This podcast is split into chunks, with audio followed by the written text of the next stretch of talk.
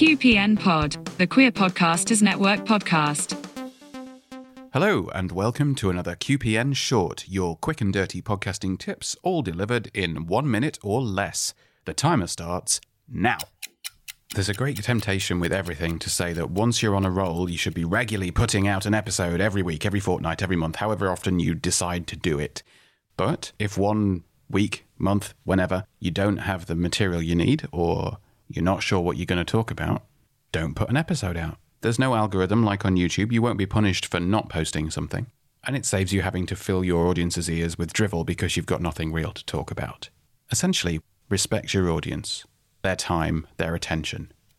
When you've got nothing to say, say nothing.